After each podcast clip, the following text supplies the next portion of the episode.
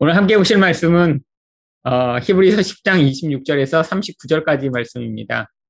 배교에 대한 경고와 인내에 대한 권고라는 제목으로 우리 히브리서 말씀을 같이 보시겠습니다.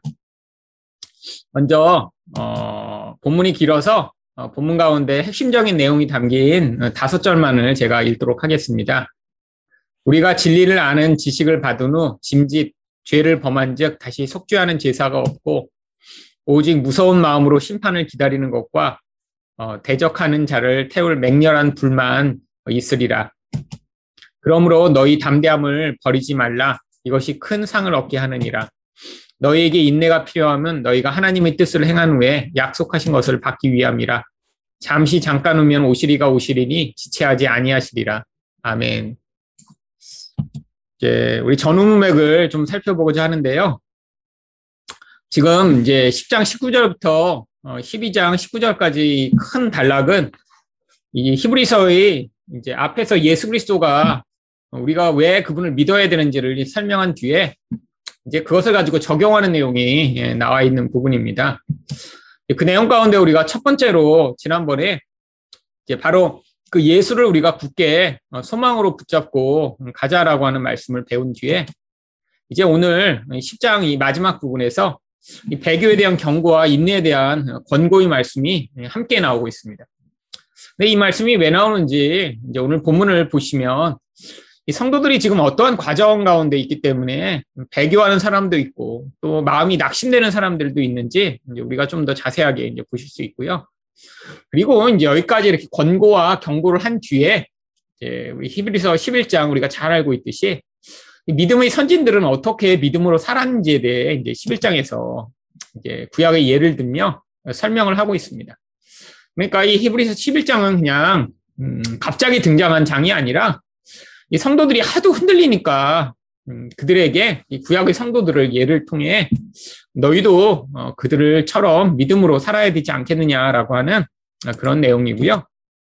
하지만 이 자녀가 이 땅에서 이렇게 고난을 겪고 하는 그 모든 이유가 우리에게 약속된 나라를 위한 하나님 자녀로 징계를 받는 것이다라고 설명을 하는 것으로 이 12장까지 이렇게 마무리되고 있습니다. 13장은 결어적인 말로 이 히브리서가 이제 끝나는 것이고요. 자, 그래서 어쩌면 이 히브리서 전체에서 성도들에게 하고 싶은 말이 가장 핵심적으로 담겨 있는 부분이 이제 오늘 말씀이라고 할 수 있습니다. 이 앞에서 이 배교자에 대한 경고의 말씀이 이제 네 절에 거쳐 나오는데요. 이제 이 배교자 가운데 상당한 수는 이미 함께 이제 신앙생활을 하다가 신앙을 버린 사람임을 알 수 있습니다. 그래서 진리를 음, 이미 아는 자들이에요. 그런데 이제 죄를 범해서 어, 떠난 것이죠.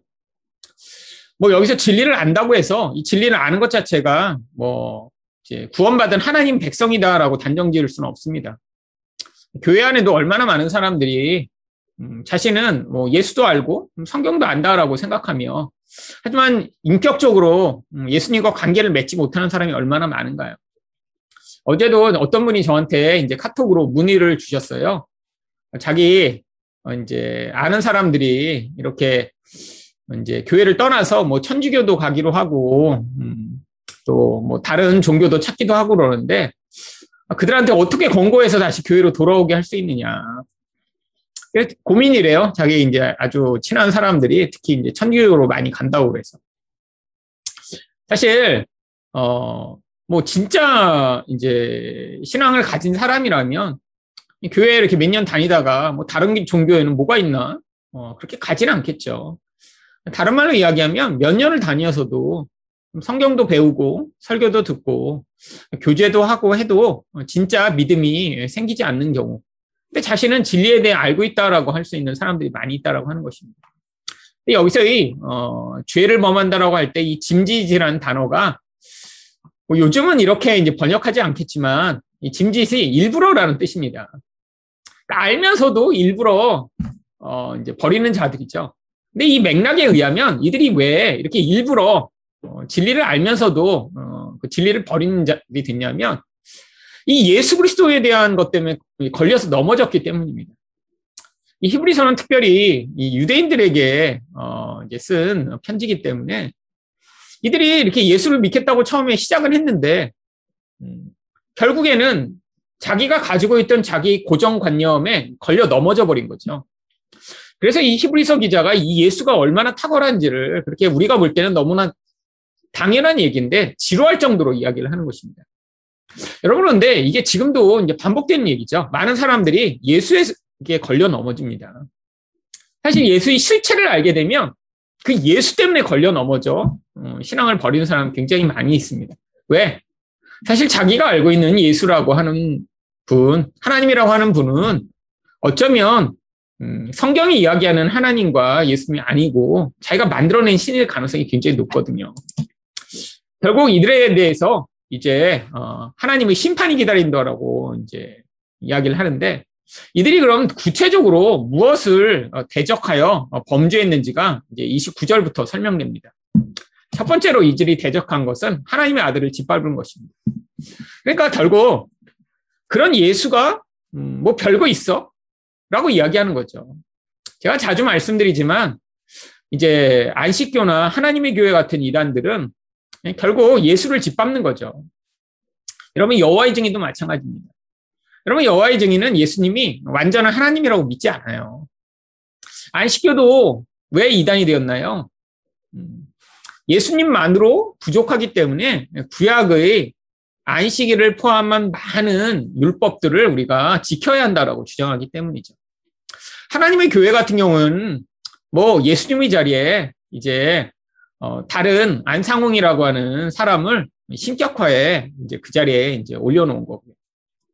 결국 대부분의 이단들은 예수님의 자리에 뭐 교주를 세워놓든지 아니면 그 예수님은 인정하는데 그 예수님이 어, 완전한 하나님으로 우리를 구원하실 만하지 않다라고 주장하는 이게 하나님의 아들을 짓밟는 거예요. 신기하게도 여러분 이슬람도 예수님을 인정합니다. 근데 뭘로 인정하냐면 예언자 중에 한 명으로 인정하죠. 그러니까 이 대부분의 이단들, 어, 이단들이 예수를 완전한 하나님으로 인정하지 않고 결국 어, 그 자리에 다른 것을 세워놓는 것입니다. 이게 이제 하나님의 아들을 짓밟는 거예요. 근데 또 그 가운데 나타나는 게 언약의 피를 부정한 것으로 여기는 것입니다. 이게 결국 하나님의 아들을 짓밟으면 나타나는 결과가 뭐냐면 하나님이 언약을 통해 그 예수의 피로 우리를 완전한 새 사람이 되게 만드시고 그래서 하나님 나라를 상속할 수 있는 자가 되게 하시겠다고 약속하셨는데 이게 다 필요 없다라는 거예요. 그래서 결국 은혜의 성령을 욕되게 하는 결과가 나타나는 것입니다. 이게 결국 이들이 대적한 내용이 뭐 범죄했다고 일부러 죄를 지어서 뭐 알면서도 무슨 악한 죄를 저지른 게 아니라 이들은 예수에 대해 들었어요. 그분으로 말미암아 우리에게 구원이 일어남을 들었는데 신앙생활을 하다 보니까 그게 부족하게 여겨지는 거예요. 뭔가 다른 것으로 해야 될 것 같고 그것만이 아니라는 생각을 하게 된 거죠. 결국 이런 결과가 나타나게 된 아주 중요한 이유가 마지막으로 히브리서 기자는 살아계신 하나님의 심판의 두려움을 모르기 때문이라고 이야기를 합니다. 그러니까 이들은 처음부터 하나님이 어떠신 분인지 잘 몰랐던 거예요. 바로 예수님과 하나님은 우리가 그 하나님과 예수님을 바르게 알게 되면 하나님의 그 놀라운 사랑뿐 아니라 하나님이 얼마나 거룩하시고 또한 무서우신 두려우신 분이신가를 우리가 함께 알게 됩니다. 그 두려우신 하나님이 근데 우리를 심판하시지 않고 자기 아들을 죽여 우리를 살리셨다는 것에 우리가 은혜를 받는 거죠. 근데 이게 단순히 이렇게 예수만을 대적한 게 아니라 이들이 어떤 상황이 있었는지를 유추할 수 있게 만드는 말씀이 바로 32절부터 39절까지 인내에 대한 경고에 나옵니다. 히브리서 기자는 그들이 함께 신앙생활을 할 때의 그 어려운 상황들에 대해 이제 32절부터 34절까지 설명하는데요. 당시에 이 교회의 상황이 얼마나 녹록치 않은지를 엿볼 수 있습니다. 첫 번째로 사람들로부터의 비방과 환란이 있었고요. 근데 직접 이 비방과 환란을 당하지 않더라도 그런 비방 당하고 따돌림 당하는 사람들과 이제 교제해야 하는 음, 그런 사람들 같은 부류로 자꾸 여겨지겠죠. 또 이 갇힌 자들이 많이 있었죠. 그래서 결국 그들을 동정하고 함께 해야 됐고요. 심지어는 소유까지도 기쁘게 어, 빼앗기는 그런 상황이 있었습니다. 그러니까 신앙생활을 한다는 것이 쉽게 말하면 사회로부터 이제 왕따 되고 또 그 왕때된 사람들과 함께함으로 말미암아 이제 같은 부류라는 그런 손가락질을 당하고 또 심지어는 옥에 갇히기도 하고 더 심하게는 소유를 빼앗기는 엄청난 그런 핍박을 받았죠. 그런데 음, 이게 뭐 역사 내내 이런 일들이 계속 교회는 반복되고 있습니다. 물론 이제 지금 한국의 상황은 이렇게 심하지는 않지만 근데 이제 사회의 사람들이라고 하는 것은 항상 희생양을 찾게 돼 있죠. 뭐 요즘은 이제 뭐 별로 그렇지는 않은데 작년만 하더라도 이 교회 다니는 것 때문에 사람들이 굉장히 움츠러든 일들이 여러 번 있었습니다. 이 코로나가 조금만 확산되면 제가 볼 땐 목욕탕에서 훨씬 더 심하게 확산되고 식당에서 확산되는 것 같은데 뭐 어느 교회에서 코로나 이렇게 됐다 그래갖고 막 교회 다니는 사람들. 근데 이제 저는 직장 생활을 안 해서 그렇게 아주 뼈저리게 느끼진 못했는데 직장 생활 하시는 분들 가운데는 아주 심하게 회사에서 너, 너가 종교 생활을 하는 거는 괜찮은데 그것으로 말미암아 이 회사에 피해가 오면 네가 그거 다 책임져야 된다라고 이제 했다는 이야기를 여러 차례 들었습니다. 그래서 뭐 이제 아, 그럼에도 불구하고 열심히 오신 분도 있지만 그것 때문에 난 교회 못 가겠다라고 되게 당당하게 저한테 이렇게 이야기하시는 분도 있었는데 뭐 그게 거짓말이 아니었던 것 같아요. 그렇잖아요. 정말 교회들에서 이제 뭐 코로나 환자가 많이 늘어나는 경우들도 있었고 그랬는데 사실 이게 이제 사회가 항상 음, 이렇게 아주 굉장히 어, 부정적으로 예수 믿는 사람들을 보고 있다라고 하는 것이죠.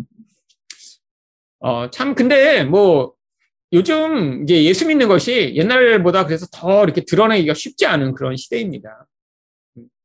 제가 뭐, 어려서 이렇게 이제 교회 다닐 때는요, 주변 아이들한테 내가 교회 다니니까 같이 교회 가자고 그러는 게 그렇게 아주 부끄럽거나 뭐 감출 게 아니었던 것 같아요. 그래서 뭐 초등학교 때는 정말 뭐 주변에 많이 이렇게 동네 애들 교회도 데리고 왔고요. 심지어는 뭐 중고등학교 때 이렇게 시간 나면 제가 아이들한테 교회 가자고 그래서 많이 데리고 다녔습니다. 뭐 가면 근데 이제 그렇게 오래 지속해서 다니는 애는 많지는 않았지만 그래서 가자고 그러면 애들이 가봤어요. 음, 그리고 뭐 제가 교회 다니는 거 뭐 모르는 아이도 없고 서로 교회 다니면 어, 너도 다녀 다녀. 그런데 요즘은 그렇지 않은가 봐요. 워낙 교회 다니는 아이들도 적고 서로 감추고 음. 별로 이렇게 이게 굉장히 자랑스러운 거라면 드러내겠죠. 근데 워낙 인식이 안 좋으니까 드러내지는 않는 거예요. 앞으로는 점점 더 심해지겠죠. 지금 이제 20대의 어, 종교를 가지고 있는 아이들이 이제 20%도 안 되기 때문에 뭐 이제 지금은 10대가 20대가 되고 그러면 뭐 아, 쉽지 않을 것 같습니다. 점점. 정말 이거 이제 어려운 그런 시대에 살고 있죠. 이 교회의 이런 이런 상황 가운데 정말 영적으로 깊은 믿음과 은혜를 경험하지 않고는 아까 얘기한 대로 진리에 대해 알긴 해요. 나 성경도 한번 읽어봤어. 예수도 누군 줄 알아. 아, 구약이 아브라함? 어이, 뭐, 구약에 있지. 이렇게 정보들은 다 가지고 있는데, 나중에 결국, 그거 아무 소용이 없어. 라고 하는 지경에 이르게 될까? 몹시 걱정이 많이 됩니다. 여러분, 그래서 우리가 계속 한국교회 미래 또 다음 세대를 위해 기도해야 됩니다. 심지어는 저희 교회만 보더라도 우리 아이들이 지금은 그래도 우리 젊은 부부들이 많아서 아이들이 많은 게 굉장히 참 축복이지만 한편으로는 엄청난 부담감을 많이 느껴요. 이 아이들이 나중에 정말 20대가 됐는데 전부 다 믿음의 자녀들로 어, 정말 성장해서 아, 계속 다닐까. 아니면 어, 나중에 정말 아이들은 컸는데 어, 그 아이들이 교회 없고 뭐 예를 들면 우리 이영신 집사님이 나이가 많이 드셔갖고 이제 권사님이 되셨는데 아이들 때문에 맨날 걱정하시고 그러면 참 제가 그 아이들이 저희 교회에 와서 지금 어릴 때부터 쭉 자랐는데 그럼 저도 얼마나 부담을 많이 느끼겠어요.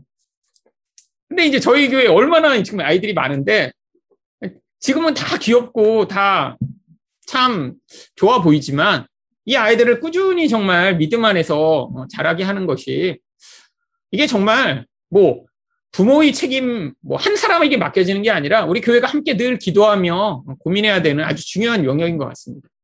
이 시대적으로 이제 점점 이 기독교의 호의적이고 예수 믿는 것이 일반적인 그런 시대가 지나고 뭐 북한처럼 박해는 받지 않겠지만 굉장히 쉽지 않은 그런 시대가 오겠죠. 그런데 이렇게 된 아주 중요한 원인 중의 하나를 또 히브리서 교사는 이렇게 얘기합니다. 더 낫고 영과 소유에 대한 소망으로 감당하라. 근데 이게 또 정반대로 요즘 시대에 사람들이 왜 기, 이렇게 기독교에 대해 별로 호, 호감을 못 느끼냐 하면 너무나 현재적 쾌락이 너무 커져버린 시대이기 때문이에요. 솔직히 과거에는 삶이 너무 힘들고 녹록지가 않았습니다. 그래서 사람들이 여기서 뭐 이렇게 힘들게 사는 게 너무 빤하고 쳇바퀴처럼 굴러가느니 아, 빨리 하나님 나라에 가고 싶다. 아, 이런 하나님 나라에 대한 소망을 가진 사람들이 많았죠. 여러분 그런데 요즘은 너무 살기 좋아졌어요, 솔직히. 여기 지금 다 20, 30년 전을 기억하시잖아요. 한국이 그렇게 지금처럼 풍요롭고 정말 모든 게 갇혀 있고 정말 마치 여기가 천국이 것처럼 살 수 있는 그런 시대가 아니었습니다. 정말 너무 모든 게 편리해지고 음, 이 현재적 즐거움과 쾌락이 증대된 만큼 하나님 나라에 대한 소망이 점점 우리 안에서 쪼그러져 가며 영적 힘이 우리 안에서 자꾸 사라져 가고 있는 거죠. 근데 이제 히브리스가드가 마지막으로 인내에 대해 이야기하며 오늘 아주 중요한 얘기를 합니다. 첫 번째는 이 담대함에 대해 얘기를 해요. 근데 요 35절부터 39절까지 보면 이 담대함과 같은 뜻으로 믿음 그리고 인내라는 이 세 단어를 번갈아 가며 사용하고 있습니다. 결국 여기서 얘기하는 담대함은 믿음이 있기 때문에 현재적 그런 유혹을 이겨내고 힘들어도 하나님 나라를 붙들 수 있는 그런 믿음이에요. 그러니까 손해를 봐도 그게 가치 있다고 여기고 그것들을 선택하는 건 그 용기입니다. 엄청난 용기죠. 예를 들면 내가 예수님을 선택하는데 손해를 봐요. 근데도 나는 손해를 봐도 거기에 더 큰 가치가 있다고 선택하는 것, 이걸 우리는 담대함이라고 부르는 것입니다. 그런데 또한 우리에게 이렇게 인내가 필요한 이유에 대해 지금 이제 경험이 얘기하는데 첫 번째 인내가 있어야. 근데 결국 이게 믿음이고 담대함이죠. 뭘 할 수 있냐면 하나님의 뜻을 행할 수 있습니다. 여러분이 하나님 뜻이라는 것 결국 믿음과 인내와 담대함의 결과라고 하는 거예요. 여러분 우리 이 땅 살면서 사실 이 하나님의 뜻에 따라 우리가 선택해 나가는데 정말 믿음이 많이 필요합니다. 또 두 번째로 약속을 받기 위해 이건 앞에서도 큰 상을 받는다라고 설명을 했죠. 결국 이 땅에서 우리가 받는 뭐 예수 잘 믿으면 여기서 더 건강하고 더 부유해지고 뭐 문제가 안 일어나는 그 정도 수준이 아니라 하나님 나라에 대한 약속이 우리에게 있기 때문에 우리가 믿음으로 지금 이겨나갈 수 있다는 거고요. 그 다음에 중요한 것은 심판자가 지체치 않고 곧 오실 것이다라고 성경이 약속하고 있습니다. 결국 예수님이 심판하러 안 오시면 뭐 이 땅에서 우리가 이렇게 인내하고 믿음을 가질 필요가 뭐가 있어요. 근데 그분이 오시니까 너희가 이제 끝까지 포기하지 말고 기다려라 라고 약속을 주시죠. 그리고 네 번째로 하나님은 믿음을 기뻐하시고 뒤로 물러가기를 원치 않으시기 때문에 우리가 인내하여 끝까지 믿음을 가져야 한다라고 하는 것입니다. 여러분 하나님을 기쁘시게 하는 것, 이 믿음 정말로 하나님이 기뻐하십니다. 그러니까 이 믿음으로 우리가 끝까지 그 소망을 품는 것, 하나님을 기쁘시게 하는 거지. 우리가 뭐 열심히 무슨 일을 하는 것보다 믿음이 있는 게 더 큰 하나님 나라의 어, 그런 소망이 되는 거죠. 그리고 다섯 번째로 이 믿음이 영혼을 구원하게 하는 그런 결과를 가져오기 때문에 우리가 끝까지 인내를 해야 된다라고 얘기합니다. 결국에는 어, 지금 이런 어려운 상황 가운데 두 가지 상황들이 나타나는 거예요. 한 부류는 아 힘들다. 뭐 기독교가 별로 좋아 보이지 않는다. 결국 그래서 음, 진리를 떠나가는 자들. 또 한 부류는 끝까지 믿음을 가지고 그 하나님의 약속을 기다리며 하나님을 기쁘시게 하고 하나님의 뜻을 이루며 또한 예수님 오실 것을 기다리고 결국엔 영혼의 구원까지 이루는 이 한 부류의 사람들. 그러니까 이 땅에서 닥치는 이런 시험, 손해보게 만드는 일, 주변의 압박 등이 다 어떤 거예요? 이게 알곡과 가라지를 가르게 되는 아주 중요한 계기라고 하는 거예요. 여러분, 교회 내에도 음, 사실 항상 보면 알곡과 가라지가 있습니다. 뭐 세상 사람들은 가라지라고 하지 않고 아예 다른 종류의 곡식이에요. 아니 밭에 뿌리지도 않아요. 근데 알곡과 가라지는 항상 어떻습니까? 비슷해 보입니다. 근데 결국 이런 시험과 주변의 압박과 세상에서의 고통 가운데 어, 쉽게 어, 하나님을 버리고 떠나는 어, 그런 사람들은 결국 음, 가라지라는 게 이제 증명이 되고 이 과정을 통해 결국 믿음의 사람들이 남게 되는 것이죠.